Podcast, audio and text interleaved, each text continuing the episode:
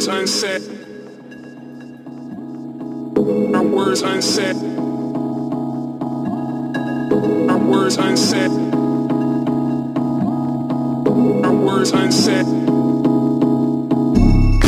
In my head are words unsaid. Words that should be spoken but are tucked away in my head.